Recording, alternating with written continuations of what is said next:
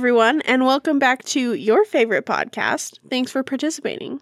I'm Sydney, And I'm Josh. and this is the show where we introduce each other to things that we loved, our new experiences, and do them together, I guess. Did that make sense? Um, maybe you should try doing what I did on the last episode and writing down what I want to say when I try to introduce the podcast. That's a good call. I'll try that next time. Okay, but not this time. Not this time. This time our users can uh our users wow. This time our listeners can try to uh, decipher what I was saying. Okay. Yeah, I that's that's the show. I've introduced it. Do you have anything you want to add to that? No, might as well wrap up. All right. This has been thanks for week. participating. I've been Sydney, he's been Josh. Or as you said last week, uh, you've been Josh and I've been Sydney. yeah, and that made you laugh so hard. Yeah, so today we are talking about a topic that I have been obsessed with for years. I'm I guess I can't say obsessed with because I really liked the first few years and then I kind of thought I was cooler than that and it's in recent years I've like come back to it.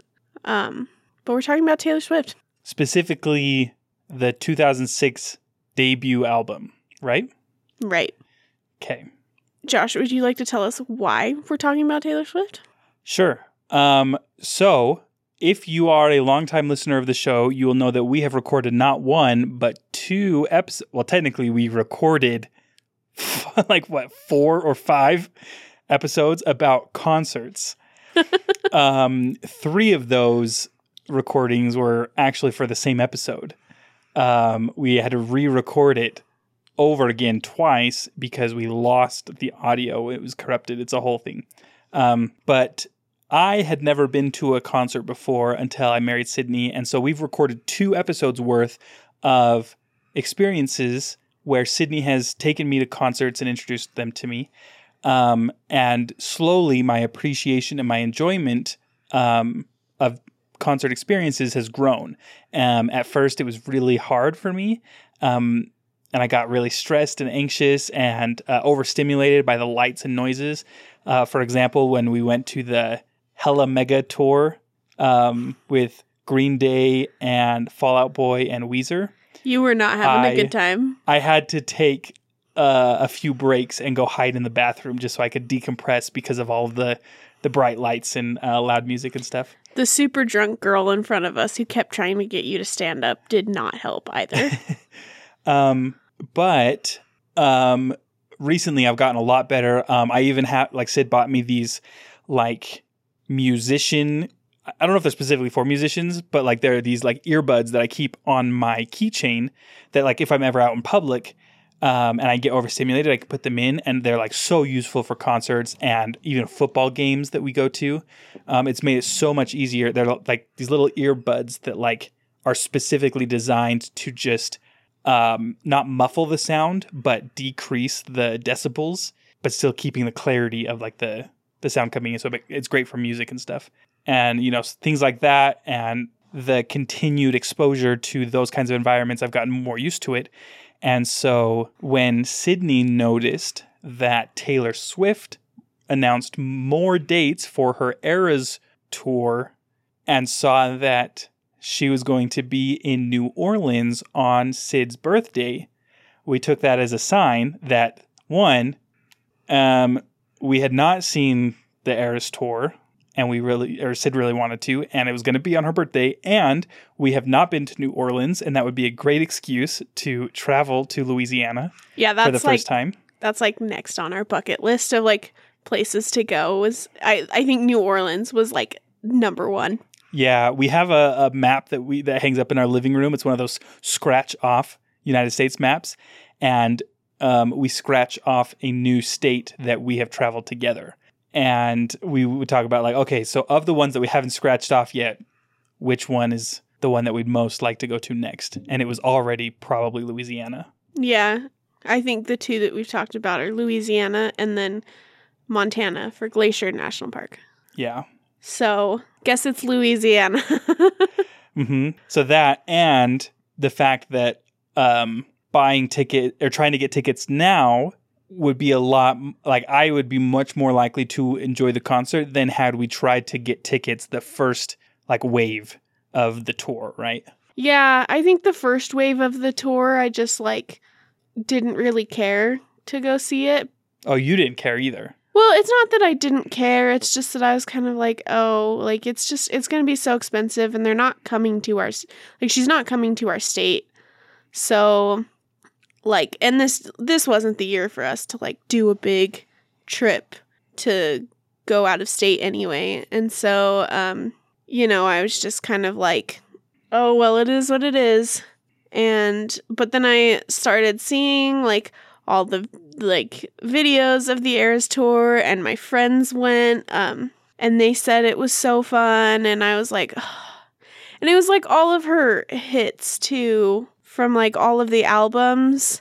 It was like the best of Taylor Swift which like those are my favorite concerts when they're just like the best of um like I went to Paramore concert last year. It, it was the same thing where it was like right before the new album came out and so it's just like their greatest hits and it was incredible. Like those are my favorite kinds of concerts. And i've loved taylor swift since i was like a little girl basically. Like when her first album came out my aunt gave it to me for like my birthday present uh for my birthday and i like taught myself guitar and like grew up like learning her music and stuff and so i just was like Ugh I just we have to bite the bullet and do it, you know? And Yeah. like I I even like wasn't going to do it like to try to get tickets and then Josh like you know, I half jokingly brought it up with Josh and I was like, "Oh, should we like sign up for the Eras tour?" And he was like, "Yes. Yes, you should." And he was serious and I really wasn't. So I was like, "Fine, whatever. Like I'll just do it." I didn't know how it worked. I didn't I didn't even know realize how difficult it was to get tickets. So you were like, "We'll sign up for a pre-sale code or whatever." And then you're like the next day you're like, "Oh, we got a pre-sale code." And I was like, I don't know what that means, but like awesome. I thought that meant like you could like you were guaranteed like that you could buy tickets before they went on real sale or something. And Mm. so then the day of Yeah. like so, that they went on sale or whatever, you texted me. You're like, "I'm so nervous. I'm so nervous," and I was like, "What are you nervous about? Like, we, you got the code." Yeah, so like even when I got the code, I like wasn't I still wasn't like that serious because I was like I just like really don't want to spend the money. Like there are other things that we could spend the money on that we like really should. Keep in mind, this is And, for like- like, this would be buying tickets for concert 14 months in advance. Yeah, and but like you know, I just like there are smarter ways we could spend our money and so I just like was like whatever. And I even had a meeting at work scheduled like when the tickets went on sale. And so I was like I'll just like have it up on my phone in the meeting and if I get tickets great and if I don't it's whatever. And then the day of I'm like I actually really want this. Like I probably should move my meeting so like it was like on the train up to work when I was like, when I decided I was like, no, I actually need to be serious about that. So then I like walked into work and I was like, uh, hey, can we move our two o'clock meeting? And they're like, yeah, sure. They like didn't even ask questions. And I was like, cool. So then on my lunch break, I like, well, like all day during work, I had it up on because I have three monitors or I had three monitors at my job. And so I had it up on one of the monitors um, with like the countdown going. And then when I got into the waiting room, I like got in like right as it switched over and um like had that up on my monitor and then I like officially like took my lunch break at 2 when the tickets opened. And then I got placed in the waiting room at like 5900 or something. Um and it was crazy because like I so I watched a lot of TikTok videos on the train up at work to prepare to like learn all the tips and tricks and Okay. stuff because it, it from what I've seen like it really is like such a bloodbath where like people will like select tickets and then they'll try to check out and then someone else will have already like bought the tickets before they could The get to the tickets. yes, the tickets. They will have bought the tickets before they could even get to the checkout. Oh man. And so then they would have to go back and select more, and like people would have to select like three or four times before they would get it. And so I get in and I'm like panicked, and I just went to like the first like back section I could see because I was like, we're buying nosebleeds. And so I went to like the back section and I selected the first two tickets I found. They were kind of like basically the front row of that section.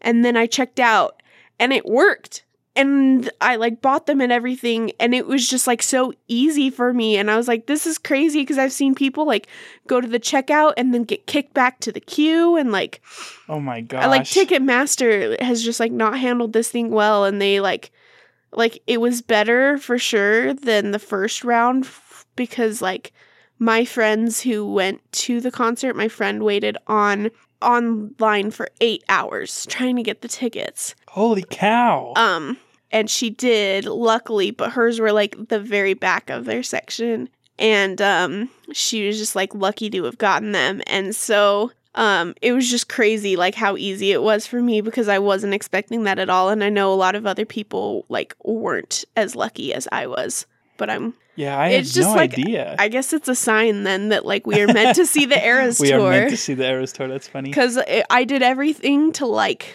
try to avoid it basically because I was so nervous about spending the money, but here we are. So, Wow, yeah. I just I was so confused. You were like you texted me like at least three different times about like you were so nervous or like you were shaking or something. And I, I- was I was like, what is there to be nervous about? Like I thought you were trying to say like I'm still like I'm nervous because I don't want to spend money. I didn't realize it was like nervous because you didn't know if you were going to get the tickets or not. I thought the tickets were already a done deal. I had no I, I had no idea that it was like even difficult to get tickets for this concert. yeah, and like my big boss was like in work that day and like sitting across from me and I was just trying to play it like so cool because he was like basically like looking at me the entire time. And Wow. yeah. It reminds me of uh, well, one while you were explaining that whole thing, it made me think about um, when we went to Disneyland right after the new Star Wars land ride open, Oh. Rise of the Resistance, Mhm. and how they didn't have a standby line at all for like the first several months or whatever, and you could only ride it with a virtual queue, and you had to like reserve your spot on the virtual queue like right at like six or seven in the morning, like via the app, and we like tried the first day and like like right at seven o'clock, all of the queue spots were like uh, gone for the rest of the day. And so like the next day, like we watched like YouTube videos about like how to make sure you get it and get have it on two people's things and make sure you're like have like an atomic clock so you're refreshing it like right at the right second and so Yeah, I mean it's basically the same principle where like right at uh you know, right at 1:30 you're like getting in the queue, like the waiting room uh-huh and then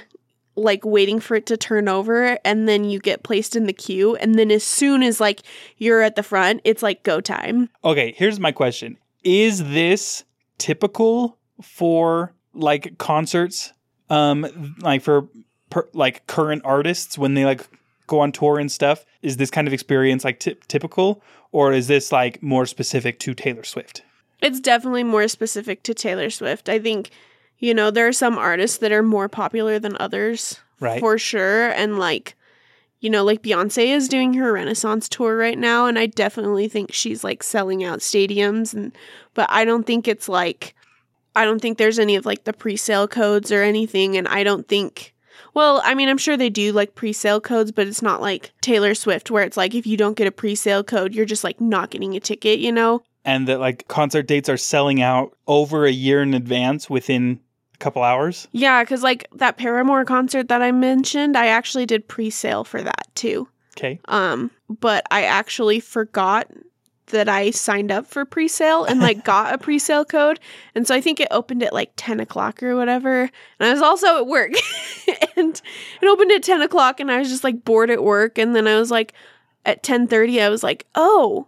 I think that I got the pre-sale code for Paramore and that's open now.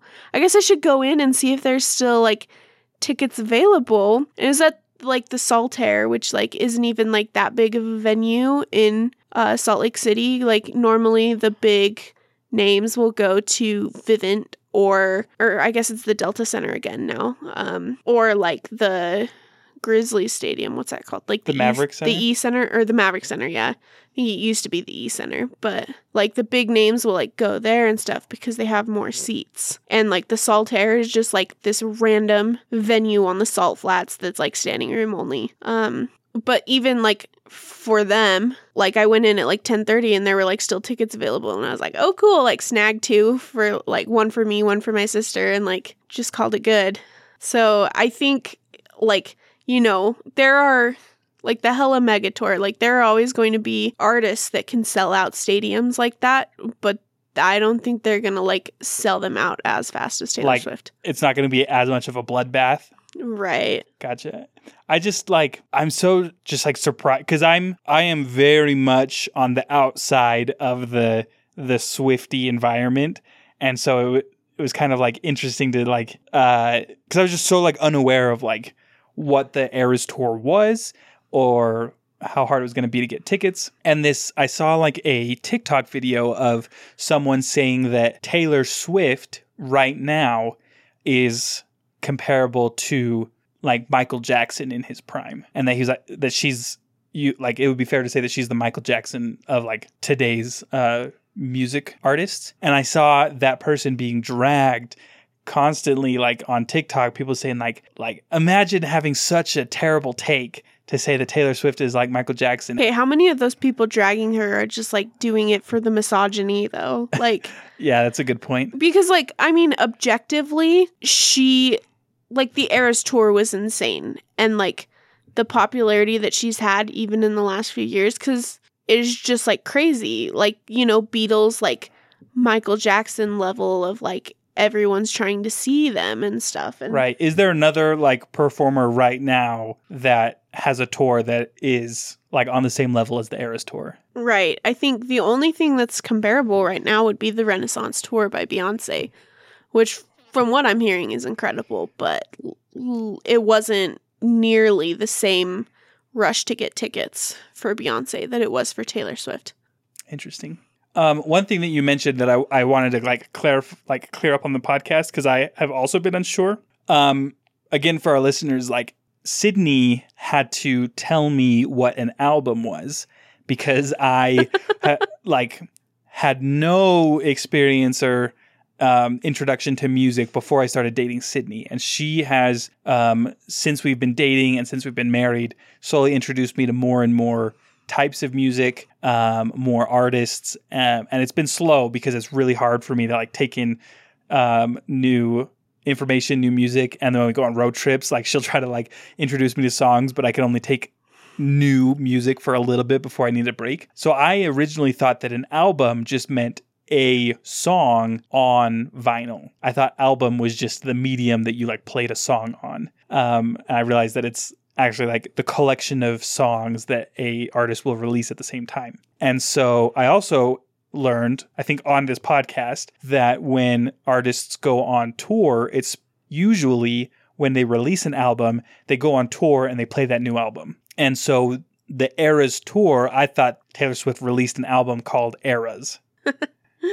So, from my understanding, and I could be wrong on this, I think so. Her last big tour that she did was the Reputation tour. Okay. And that was a big stadium tour. It didn't sell out as fast as like this one did. Like her level of popularity, I think, especially since the pandemic, has just kind of skyrocketed. And she's had kind of this like slow comeback since Reputation, which we can like talk about. But um so that was her last big stadium tour and then she put out Lover and she was planning a tour for that one and that's when the pandemic hit.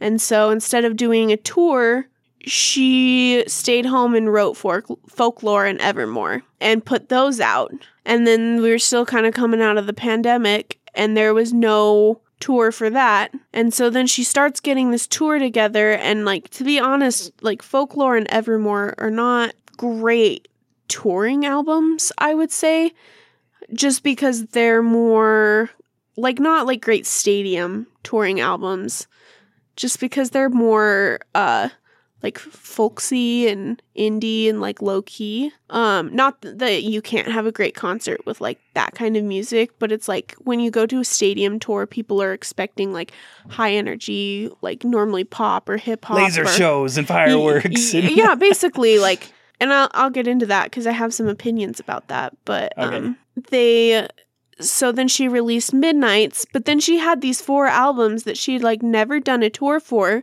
that she wanted to like, you know, perform and stuff. Um you know, I don't think she just wanted to focus on Midnights cuz normally like with an album tour, you would play like most of the songs off that album and then sprinkle in a couple of like the old hits and stuff. But I think she wanted to do a little bit more from each of the albums because she never got to tour with them. And so that's where the Eras tour kind of came in, where she's pulling stuff from almost every one of her albums.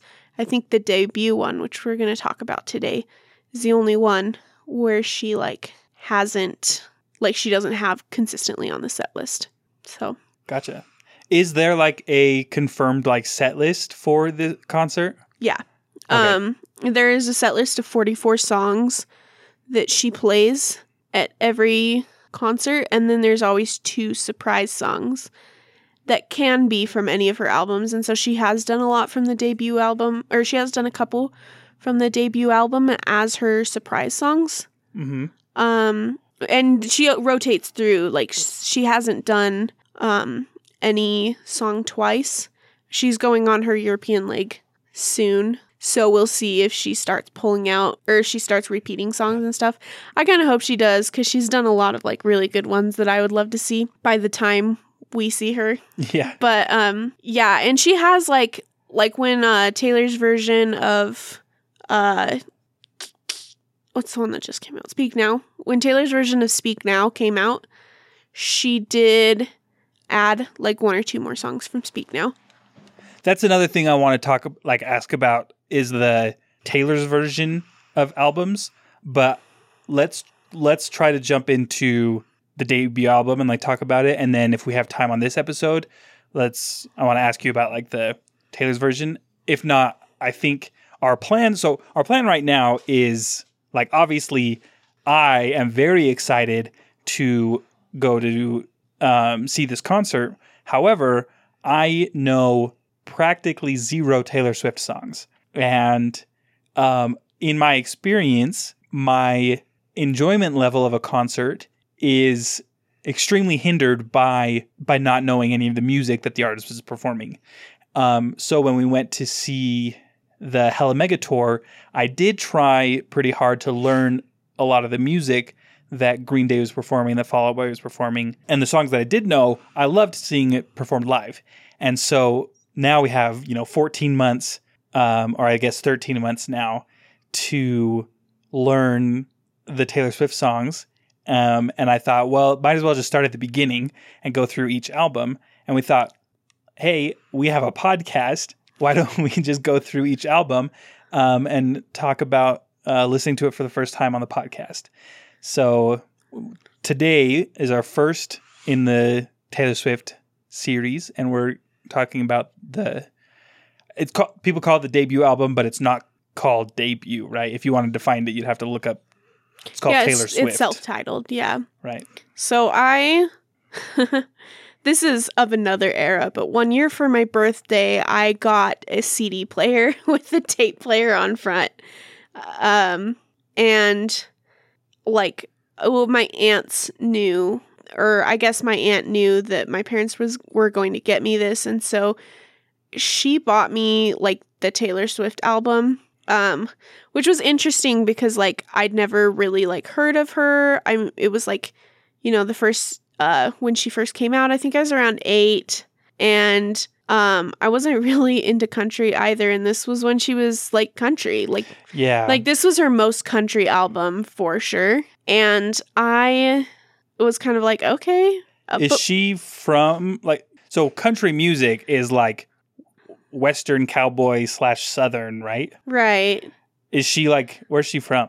Pennsylvania i think She's from Pennsylvania. yeah but her parents moved the family to nashville when she was like young Gotcha. N- not like super young but like like But like, yeah, But, if you're like, living in Nashville, there's that's we were in Nashville. It's huge country influence. Right. And I, the reason they moved there was for her music, actually. Like, I Ah. think she had started writing some stuff and they were trying to, like, get her discovered.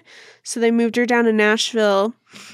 I don't know exactly how old she was. I want to say it was somewhere in, like, the 8 to 12 range, like, when she was, like, first writing. And then I think Taylor Swift, the first album was recorded when she was, like, 14, 15, in that area somewhere. because it came out. She was born in '89, right? Yes. I just know that because one of the albums is 1989. Yes. um, and then this came out in 2006, so she would have been what is that 17 when it was released? So Yeah. recorded like 15 or 16 or something. Yeah, something like that. Um yeah, and uh that was like so I put that CD in my little CD player and uh I listened to it and I was like, "Oh, I actually like really like this." And so then I started learning some of the songs on guitar and stuff and uh kind of doing my thing and On the steel guitar, uh no. I, I noticed a couple of songs had that. r- This was a very twangy album for sure. Oh yeah, this was like her leaning heavily into the country one. I think so. Her first three albums were the only ones that were like classified under the genre of country, and this one for sure leaned into it the most. I think the other two kind of backed off and were a little bit more pop. But yeah, I and I'm surprised I liked it because I really am not a fan of country music. It's Uh-huh. like I want like most of the time when I listen to countries, and sorry for all you country fans out there, but I really just want to like uh, gouge my ears out. So like, Hey, if if ever there was a group of people that it's acceptable to just put down and marginalize all at one time as country music fans. fair enough, yeah. So uh, I I don't know. There are like some country songs that I can do like here and there, but um, for the most part, I just don't want to hear it. But the, you know, this album was kind of the exception for me, and I think it is a little more pop even than like than like true country, and that's probably why I tolerated it better. okay. Um I have a question. Was this the was this album like the first music that Taylor Swift had ever released or had she released like songs apart from albums prior to this? I'm pretty sure this was the first thing she ever released. Um, I can look that up just to double check, but Okay. I I think she just kind of dropped an album. We need a a Taylor Swift historian to come on the podcast and tell us about how it went. I know, it's like I know uh I know a few things about Taylor Swift, but like as much like as long as I've listened to her, like I liked her like country albums and then once she moved to pop, it was like the it was like the time in like 2012 when the radio was dominated by Katy Perry and the Black Eyed Peas and all of this pop music that was just like really terrible and so I thought like I hate pop music and I refused to listen to anything that was pop music. And so when she dropped Red, I was like, I don't even like care. And then like the singles that came off of it were like I Knew You Were Trouble and like 22 and like not the best songs on that album. Like they're I mean they're not like terrible, but like there are way better songs on Red. And if I had listened to the other ones, I would have liked it, but it was just like it took me a while to realize that I didn't actually hate pop music. I just hated 2010s pop music. and like that's when I started like coming back around and that kind of was like really the last few years. So for like as long as I've like known her music and like been a fan, like I there were a few years where I was kind of like, oh well, she's like lame now, so I like don't want to listen to her. So I like I'm not like the biggest like I don't know all the facts like some people do, and I know there are some people that will like jump down your throats for like the inaccuracies and whatever, and so I guess people can jump down my throats for that. I just I saw a TikTok um, where they were trying to predict that Taylor Swift was going to announce the 1989 Taylor's version at this specific concert date because of all of these like clues and ciphers and like between the lines and hints from way back when. And I was just like holy cow like this like whole fandom has like its own lore Like Oh, it totally does. we and need to get like a hardcore like lore master for uh, like a Taylor Swift lore master to come on and educate us. yeah, no, seriously. And you know what?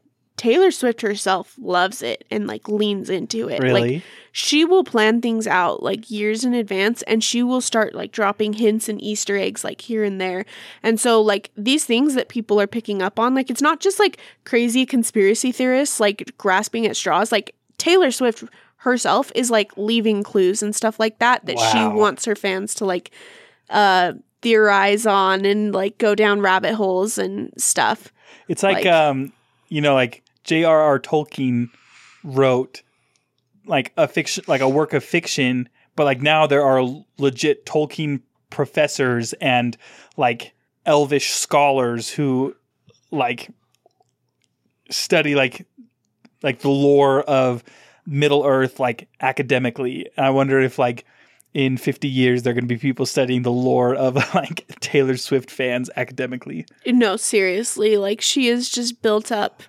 this network about her and there are all these theories about boyfriends, about friends. Um it goes really deep and we can get into some of that on like some of the later some of like the later albums. We can like get into like some of the stuff at the time, but um and I don't even know all of it. I just know like a little bit of it, but it is it's crazy. Like it really is. But there's not much for this like first album. Okay, so let's jump into the debut album. I have listened to it all the way through at least four times since last weekend. Um, I started listening to it when we were cleaning up the house because we were going to have company over. I I had a couple days off of work this week, and so I spent a lot of time cross stitching. And so I would listen to it. I even pulled it up on YouTube today and watched the album through with the lyrics Wow. so I- that I could I'm be super prepared. So what are your thoughts? so my my initial thoughts the first time through, I was surprised there were at least 3 songs that I was familiar with already, I think from the radio.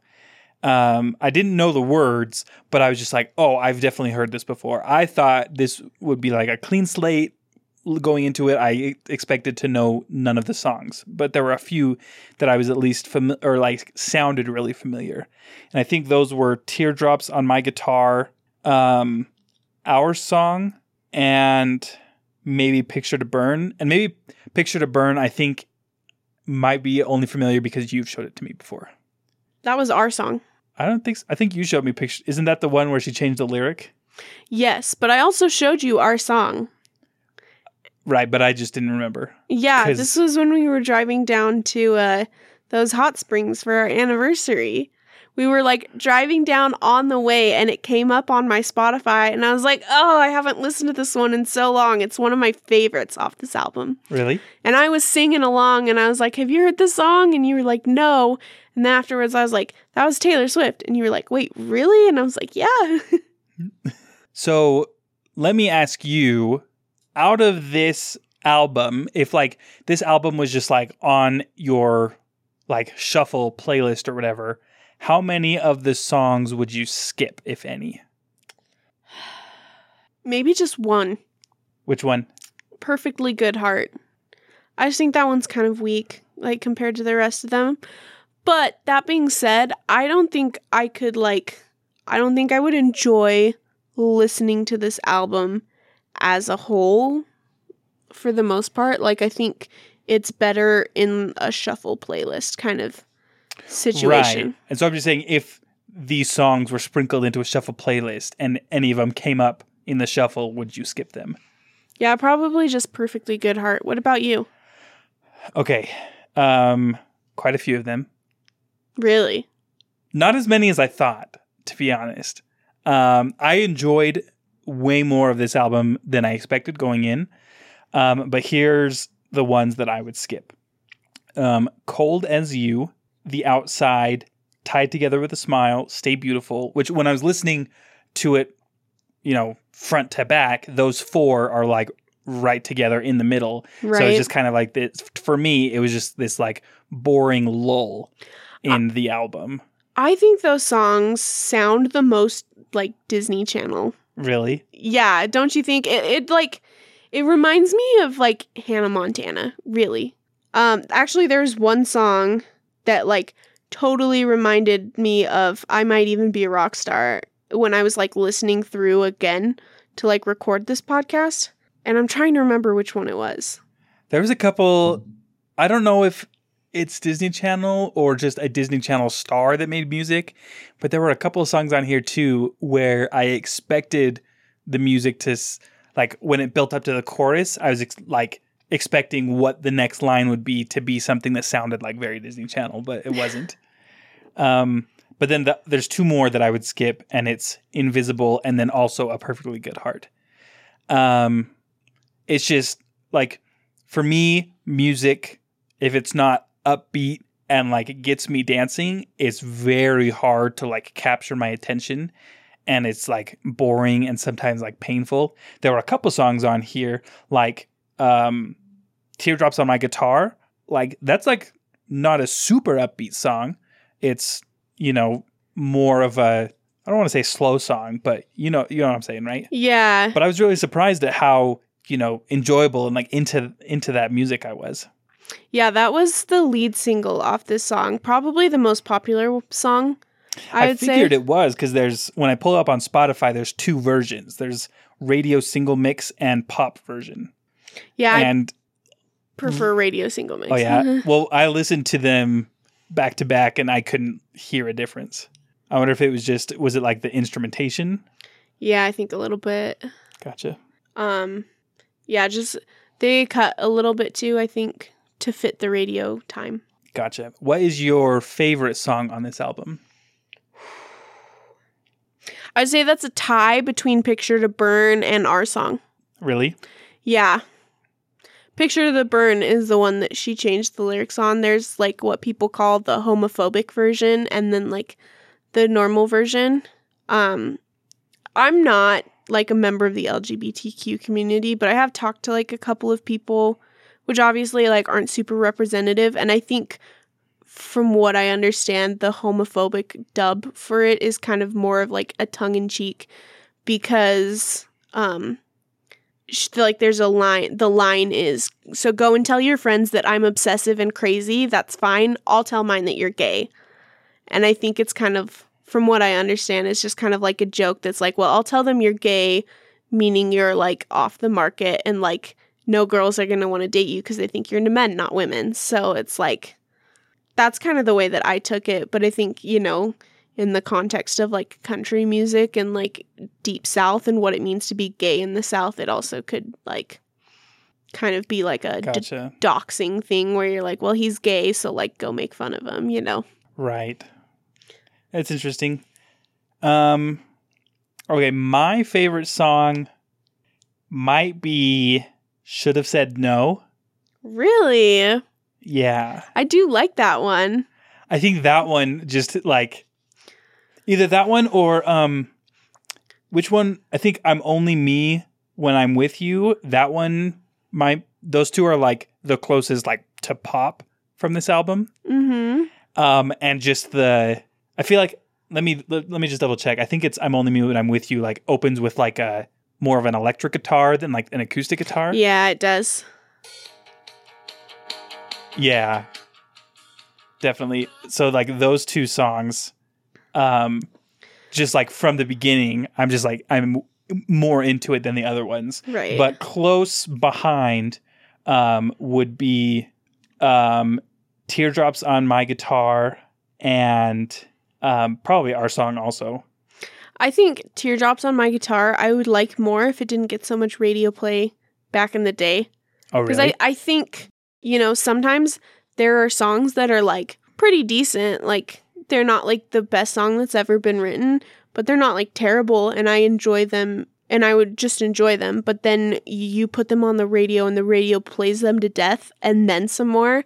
And then I just get really sick of the songs and like never want to hear them again. And I think Teardrops on My Guitar is like kind of one of them. Um, You Belong With Me on Fearless is another one where it's like that song got played so much and I like the song, but now I just never want to listen to it because I heard it everywhere in 2008 or whatever. There were there were a couple of these songs, like for example, "The Outside" or "Tied Together with a Smile," and also "Invisible," where it's like I listened. It's like I know I listened to this song in preparing to talk about it on the podcast. I pulled up the lyrics and I was like, just in case I needed to talk about it, I have all the lyrics like on a notes app, like each song and the lyrics. And I was like, even reading through the lyrics, it's like I listened to this at least four times, but I cannot think of how the melody goes. But like I remember like I had to have enjoyed it enough to not add it to my skips list. Um, like the skips list was just like as I was listening to it, I'm like, ah, I'm not really enjoying this. I would skip it. But like those other songs, it's like yeah, I enjoyed it enough, but they're just like forgettable to the fact where I like can't think of how the music goes. Yeah, I think a lot of those kind of songs on this album more than any other because you know she's just getting started and whatever. I think they just kind of blend into each other and sound very similar. hmm Um, I think you know, on later albums. Obviously, I personally think Taylor Swift is one of the greatest songwriters of our generation, and you can definitely see her improve. And this was where she was at her weakest, and they all just kind of sound the same. Yeah. However, name another artist that could have released a banger of an album like this when they were a teenager. Right. Uh, like, I'm not saying that as like a, oh, this album was terrible. She was bad as a 14 well, right. year old. like, like I still think this is a good album. Yeah, I just still incredible. when you compare it to her other things that are like cuz she has grown so much and like become better at her craft that like it's it's just natural that this would be her weakest. Right. I you know, some bands like Imagine Dragons they'll like release their first album and that's their best album or Maroon 5's another one. They'll like release their first album, it's their best and then they just like go downhill from there. Uh-huh but I think she's one of those that like has like learn like learns and grows and like puts out like better and better. And so, you know, you compare it in this spec like amazing discography that she does have. It just like pales in comparison to everything else that she's done because what she's done is like so incredible. But if you took it out of the context of the Taylor Swift disc the Taylor Swift discography, it would probably shine brighter than it does like compared to these, you know? Yeah, yeah I get it. Uh, also, can I just get you to say discography three times fast? No. no, you cannot. Come on, just try it, please. Discography, discography, discography. Okay, awesome. It's a hard um, word. You're making me say hard words. I, I already can't speak. when whenever I would in like junior high or high school be looking at someone's Wikipedia page and you know there's like the section that like pulls up filmography or discography. I always thought it was filmography and discography. And I was like, discography, that's awesome. Discography like, it would be a great band name. It would, wouldn't it? We should start a band called Discography. discography and we play ex- exclusively not disco. okay, but I also love disco. So yeah. I just feel like the the bit would be that disco's in our name, but we don't play disco.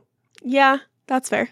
We could do that. Okay. Um. So, question: I noticed that there were th- there's at least three names in this album, and I want to know if they correlate to people in real life and if you know the lore. Like, teardrops on my guitar, it lists. Oops, Teardrops on My Guitar uh, name drops someone called Drew.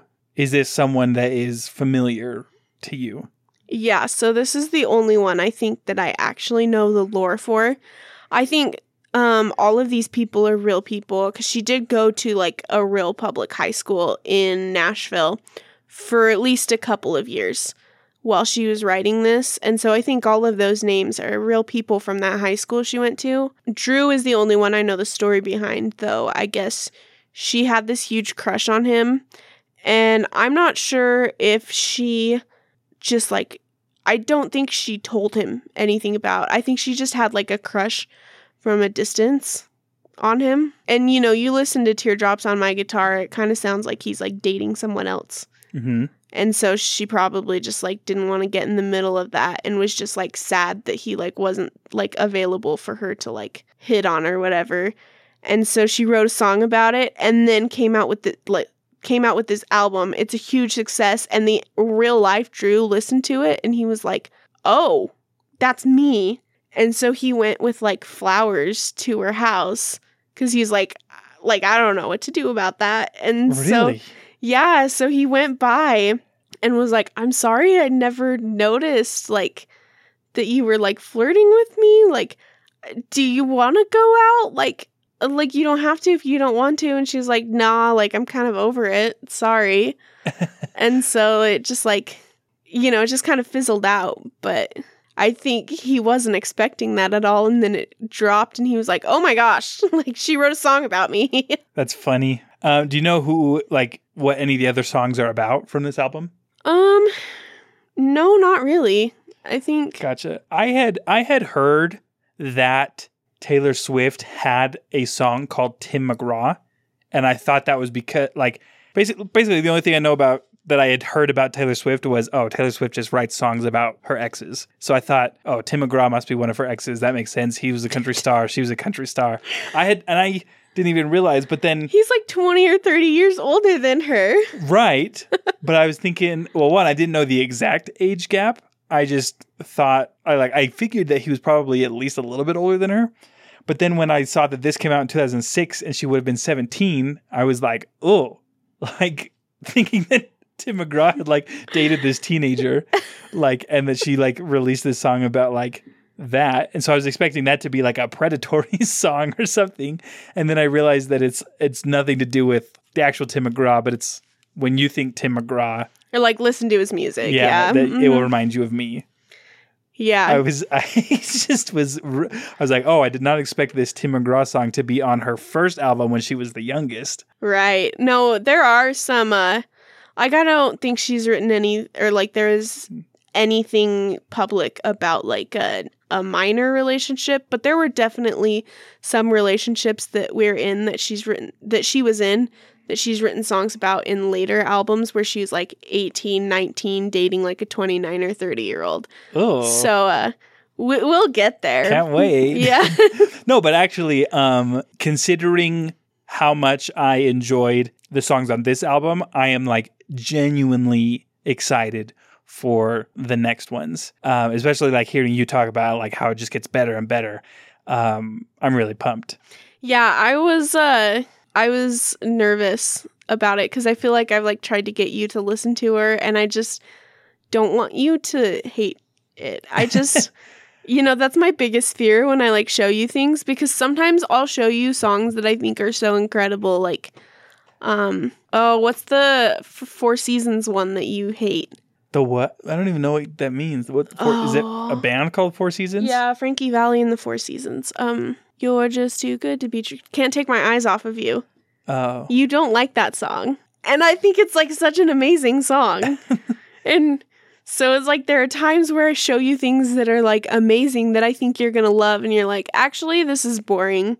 And so I was worried that Taylor Swift was to be one of those things. Um, as long as Taylor Swift is a little more entertaining than the Indigo Girls, I think we'll be fine. Babe, I still am so crushed about the Indigo Girls. I I'm am so sorry. I just I mean, Okay. it makes sense because you don't like uh lyric you don't really listen to lyrics and the Indigo Girls are like all about the lyrics, but my favorite lyrics from the Indigo Girls is when they go, "I went to the doctor, I went to the mountain, went back to the doctor, no. then I went back to the mountain." no, that's not how it goes. something, something, something, and uh, hard to find. Closer to Closer I am to find. ah! Closer to all of the times. No. Oh my gosh. Okay. I was pleasantly surprised when they showed up in the Barbie movie though.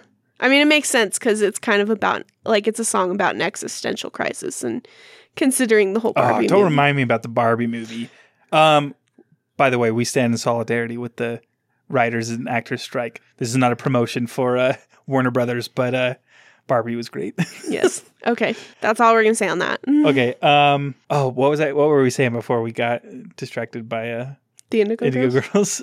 Uh, you were saying you were excited to listen to the next. Oh, oh, right. Um, so I think there are quite a few songs that you have introduced me to that I genuinely enjoy. It's just really hard. Like I have to be like similarly with you, like where you're like a mood person. Like you have to be in the mood to like eat somewhere. You have to be in the mood to watch something. I have to be in a mood to listen to something new, and I have to be like mentally like uh, prepared to um, absorb because it's like the when I listen to a new song, it's like there are lyrics and there's music and there's or there's there's lyrics, then there's like the melody to the the lyrics, like the vocals, and then there's all of the instrumentation, and so it's like all of those layers I can't absorb at the same time on the first time. So it takes me multiple times to listen through, which is part of the reason why I wanted to listen to this album at least like four times so that I could like try to absorb more of the layers um, and get it. So like I didn't even know what any of the words to any of the songs were until the third time that I listened through. um, and then and then I kind of had an idea of what some of the words were, but still not enough. And that's why I like watched it with the lyrics on YouTube so that I was like, oh, that's what she's singing. Like it's really hard for me to absorb words, especially. Like that being said, when it even though it's hard to like um, be introduced to new songs, I feel like having the idea to uh, review, not review, but like cover our experience of listening to these on the podcast gives me like a great excuse and a great like opportunity to listen to a lot more of the Taylor Swift music than I would in preparation for the concert if we weren't doing it on the podcast. Yeah, I am glad that you're listening to it because I am looking forward to the day where I can just like put on a Taylor Swift playlist and we can just like sing along in the car together. I was thinking that like like as I was listening to this, I was like, oh, this would be like a great song to like add to like a playlist or something. And then I was like, we should just like like as we're I don't know like f- for a segment on the podcast, but like um as we go through the albums, like add them to a Taylor Swift specific playlist and then like anytime we're in the car listen to those but like specifically the songs that we have listened to um, prior to that point, and then each time we like cover a new album, like add the next ones.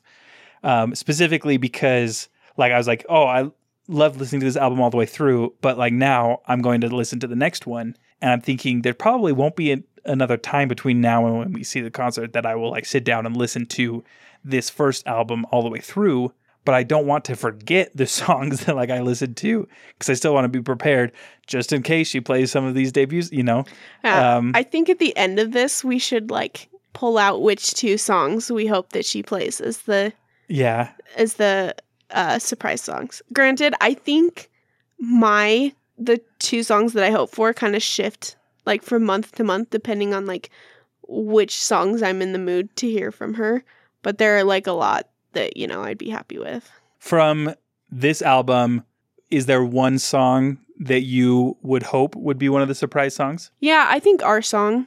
Mm-hmm. I'd also be happy with Picture to Burn or like Teardrops on My Guitar. I mean, there's a lot on like any one of these really I'd be happy with if she did. But you know, there's some that I would want more, and I think our song and Picture to Burn and teardrops would probably be my three that I would be like, yes. oh, speaking of, this is something I wanted to tell you when I like pulled up the album for the first time and I saw, you know, teardrops is what number two or three um, mm-hmm. on the the album list. I thought it was. I was like, oh, I didn't know that she did a cover of a Beatles song. Oh my gosh. oh my gosh. Okay, so that's the Beatles are another thing that I love. Like I love the Beatles so much, and you just like could not care less about them. Yeah, kind of. You've showed me a couple of songs. Actually, you showed me a bunch of songs, and it's just can't get into it, babe. I'm sorry. I like, thought, like, for sure, it's pretty it, boring music. It's not. They are so good.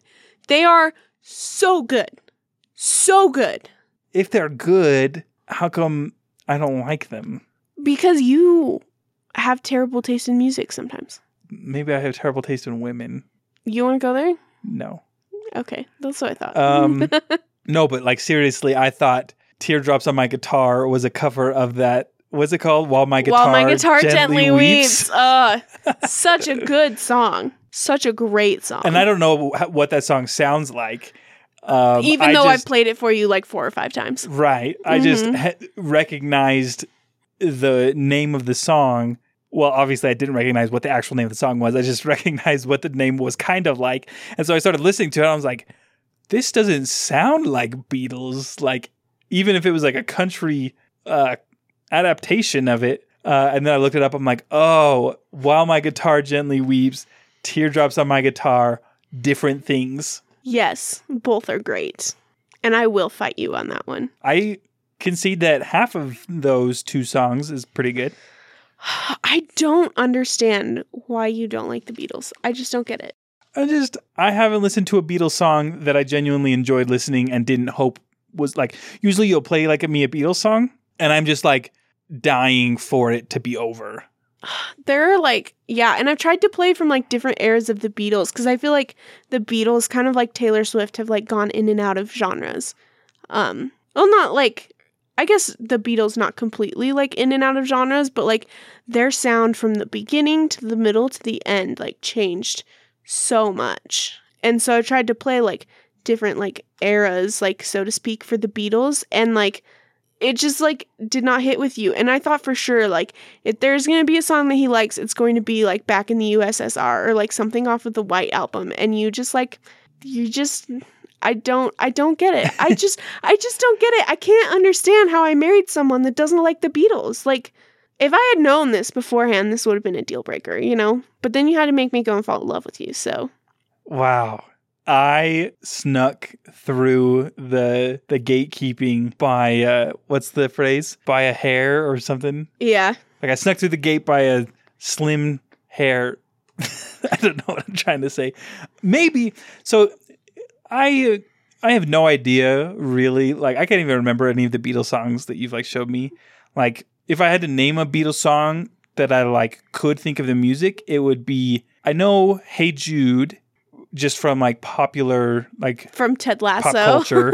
uh, yeah, Ted Lasso, but like it's in pop culture a lot. And then I know Eleanor Rigby um, from like boys choir in seventh grade. Um, we sang that, but like even Hey Jude, I know lots of people love it, but it's like it's a boring song to me, and it's not like it's like when you turn music on, I want the music to like make me feel something in my body, like you know, make me tap my toes or like, you know, I want to like bop my head and, you know, it's like I want like a physical sensation as I'm listening to the music. And like if the song is slow or boring or doesn't have the beat or something, then it's like I don't feel that. And if I'm not feeling anything, I don't get what the point of the music is at all. And so it's like at that point it just becomes really boring and I want to turn it off. And it's like Hey Jude is like that and like a couple other the Beatles songs are like that. Okay, I saw Paul McCartney in Vegas and being in a stadium full of people just singing like the na na na na na na na that part so cool. Like I mean that whole concert was amazing, but like Hey Jude and then um uh the other one oh what was the other one? Let It Be where there's kind of like a big refrain at the end that like repeats a lot. Like those two songs were the best just because of like everyone in the uh, stadium and i know we're like getting super sidetracked on the beatles but my friend my friend took me to the concert um just kind of like last minute and i went and i was like yeah the beatles are cool and like paul mccartney is like great or whatever and then i went and i realized how many of the songs i knew and how often i had like just heard it because my parents like my mom had like a greatest hits CD for the Beatles that she would play while she was like cleaning the house or whatever. And I was like, oh, I actually like know most of these songs and I like didn't even realize it. And I think that was kind of like a turning point for me for from where I was like, yeah, the Beatles are great and like fine and whatever to like, no, actually I do really, really like the Beatles. I'm happy for you. I'm glad you like the Beatles. I will support you in uh I will forever be sad. I think okay, if there is an album with music that I that you genuinely think that I would like from the Beatles, I think it would have to be like I'd have to be in the mood, I'd have to be mentally prepared in a situation similar to approaching this Taylor Swift album where I like approach it like with the intent to like get as much as I can out of it and like that's my sole focus for me to like enjoy it and I'd have to listen to it through like four times. Cause it's like if you like show me a song for the first time and you're like, do you like it? It's like, I don't know yet. Probably not. But if I listen to it like four or five more times, maybe I will. Who's to say? You know? Um, and it's hard to like for you to introduce me to a song and be like, okay, we're gonna listen to this straight through four times and for me to not get bored, right? Um, right. But if it was, if like I could dedicate an afternoon to like, all right, today my project is learning this Beatles album. Maybe I would come away thinking like, yeah, you know what? I actually like a lot more of this music than I thought. That's our uh, next project after we go through Taylor Swift's discography. It's going to be the Beatles. And then we have to go see a Beatles cover band or something. Yeah. Just see if Paul McCartney's still touring in his 80s. Okay. So what is the next Taylor Swift album after the debut? Next one is Fearless. Okay. And this, I think, might be my favorite album from hers. Ooh. At least it was for a very, very long time. I think because I had listened mostly to the beginning stuff and I was kind of a snob about like the later stuff when she got more into pop. I think now that I'm listening to some of it, there's more that I'm enjoying. But for a very long time, it was Fearless. Okay. Is so I think, I wanted to come back around to the Taylor's version. Is there a Fearless Taylor's version? yes. Okay. So I let's save the discussion for like what Taylor's version means Yes. um until the next episode. Sounds but I do good. want to ask in preparation for that, should I listen to the Taylor's version? Should I listen to the original? Should I listen to both? I would say both. Okay. Let's I mean they're the same songs for the most part. Taylor's version adds a couple more. Um, but we can kind of talk about some of the differences that you notice from like the early album to the later album. I also think that this Taylor's version is one of her best Okay. um Taylor's versions, the Fearless one. But there is a difference between like young Taylor who is close to the material and like more connected to this um the stories behind them than like older Taylor looking back in her 30s. So, Okay. we can save that. I'm excited. Um so how many albums does she have? Like 12? 11, I 11? think. There's a debut, Fearless, Speak Now, Red, 1989, Reputation, um, Lover, Folklore, Evermore, Midnights. Oh, that's 10. Okay. So I'm just trying to think like what's the best plan for how often we will do Taylor Swift album because I was thinking right now we are hoping quote unquote to release podcast episodes bi-weekly and if we did one a month then that would be every time that it was your turn to introduce me to something we will do Taylor Swift and we won't get like anything else which right now like we're like trying to lean away from like movies and TV shows because of the strike um which you know leaning towards music is like a great like thing to fall back on but also I don't want to only do music right Right. Yeah, I think we're going to have to figure out a good pace for this. Um, and we could talk about that like off the podcast right. in our you know secret room where it happens that sounds sexual it wasn't meant to be sexual Maybe it was. Who knows? I'm gonna bleep that out. no, I'm blushing. Okay, well, um, I think that's that's a great point to wrap up uh, our discussion on uh, Taylor Swift's debut album. Thank you for listening, everybody. It's your turn to lead us out. Oh yeah, let me pull up the notes. Our song is a slam screen door. Mm, Something dun, dun, dun, Snaking tap- out and tapping, on your window. When you're on the phone and, you talk, real slow. Cause it's late and your mama don't know. Yeah, I really like that one. It is a really good song. It is, as Sydney would say, a certified bop. Cert- what did you say, certified banger? Or a bop and a half? Or I've said a lot of A those. lot of those? Certified Bop, I think, is the one I use the most. we, um, fun fact, like last year, um, Sydney had the idea to go through the, like what, Rolling Stones top 100 albums or top 500 albums? Yeah, I still want to do that. Oh, really? I still think we should. and we thought like we could make a podcast out of it or like a TikTok series or something. And we were like trying to like brainstorm ideas. And one of them was like the Certified Bop Project. Yeah. You know, I still I still actually really want to do that and I think I will at some point. I just like, you know, I always overcommit to like everything in my life and like never have enough time for everything, but I have a job where I can like listen to music while I do it. So like maybe I should just start doing something with it at least. I don't know. Listeners, let us know if you are interested in the Certified Bop project. Or if you have a better name idea. I like that name though. okay, I do. it's I do it's like very too. me. All right, take us out, babe. This has been another episode of Thanks for Participating. I've been Josh and she's been Sydney. Oh, wait, no. She's been Josh and I've been Sydney.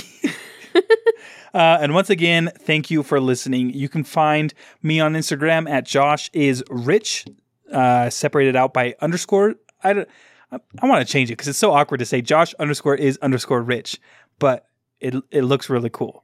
Um, and Sydney is at Dip Your Chicken. Um, you can find the podcast at TFP underscore pod on Instagram or TFP underscore show on Twitter, or I guess X now. I guess that's a thing. I'm still calling it Twitter in protest because Elon Musk is a dub. If everybody continues to call it Twitter, then it will just become like one of those nouns that transcend copyright or whatever, like Kleenex. Uh, like regardless of the brand of tissue, it's a Kleenex. Right. Um, The Delta Center. Oh yeah, the so the, the If you Delta know, you Center know. was the yeah. Um, okay. You can also support the show by ordering some podcast merch. The link to our TeePublic store is in the show notes. You can send us mail um, to participating.podcast at gmail.com. Please rate and review the show on iTunes slash Apple Podcasts and Spotify.